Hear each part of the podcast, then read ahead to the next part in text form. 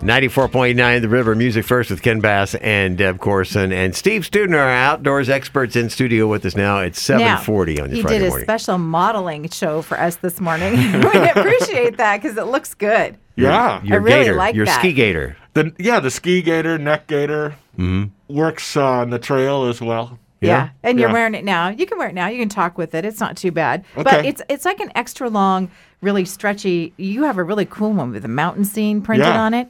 If, if you want to, you Paid can, like pull it, thirty bucks for it too. Really? you can pull it up all the way over your head and tie it at, at top, and nobody will be able to see Yeah, who it's you like are a- at all. Could be a cat in a hat type Yeah. hat, you know, and yeah, there's Okay. all kinds of styles and yeah. So are But we why talking do you about like skiing it? today? Yeah, but why do you like it? What's the versatility of it? How do you use it?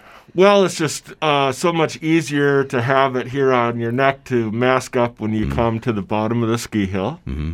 And then you, it also has double duty, like if you're hiking or biking in the foothills. And that's kind of the best practice if you run by somebody. Yeah, you can pull this Mask up. up. Now Mm-hmm. Yeah. it's stretchy, and the other thing is if you have goggles on, because it is stretchy and it fits close to the face, you put your goggles a little bit over the top, and you don't uh, deal with so much this the fogging issue. Right. Yeah. Right. Okay, okay. So, So, All right. anyway, What are your tips for coming up this week for your adventures? so we're just talking about some best practices related to downhill skiing. right. Okay, because And- you do have to wear the mask. Right. And so every ski area has protocols. And um, the main thing is have some kind of mask available. And you need to mask up before you get on the lift. Right. And they have a ski patrol at the front of the line. Mm-hmm. I mean, back of the line, screening people. Yeah. Yeah. Yeah. And no exceptions. No? Not so at all. Okay. some people ha- are sent home. oh, Oh, wow. because they don't even have anything. Right. They don't want to comply. Okay, so they don't ski. Yep. Oh, that's Short simple. and sweet. Okay. So it's just no exceptions. Be- Okay.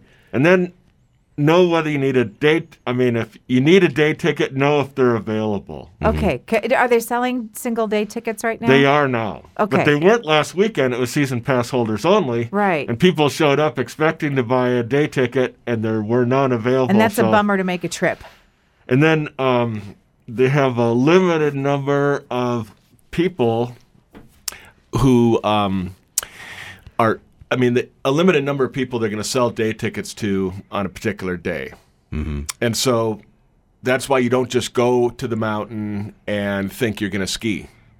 Buy the ticket online beforehand because, Okay. you know, you may get to the top of the mountain and they've already sold all their online tickets for the day. okay. So, you got to plan ahead. It's not You've like gotta it's not like plan how we ahead. usually think about it. Plan We're like, ahead with "Ah, the I'm mask, just with the jumping in tickets and car everything, today." yeah. No, you need to know before you go, as Susan said said from um, Bogus Basin, Mm-hmm. Uh-huh. and uh, I think that's really good tip. I saw something uh, from one of the, the news stations uh, about uh, staying off muddy trails. Is that something to concern ourselves with right now? It's been dry. but- Actually, things have dried out Uh-huh. on a number of the trails I rode, the Sh- Shane's Loop and uh, Sidewinder Loop uh, this week. Mm-hmm. Actually, I just did Sidewinder up and back because Yeah. Fat Tire Traverse has got some issues. Stay in touch with the Ridge to Rivers uh, Facebook page, and they've got the latest. But uh, yeah, some of the trails have have really just dried out. Um, those that are south facing or uh, subject to lots of wind and that kind of thing, and so that's a nice alternative. But stick to the trails that are dry, please. Um, Okay. Um, okay. And we were we were thinking we were going to get a lot more snow here recently. It's really dried up, right? Yeah, Yeah, we that's have why we the, have uh, better trails, Ridge of high but- pressure camped over the top of us here in Idaho and the northern Rockies, and so storms are getting diverted up north into Canada or south, and so um, we uh, are basically in this dry spell that's. Um, extending over about two weeks, but the good thing is we got enough snow earlier that there's Yeah. enough base for people to go play in the snow.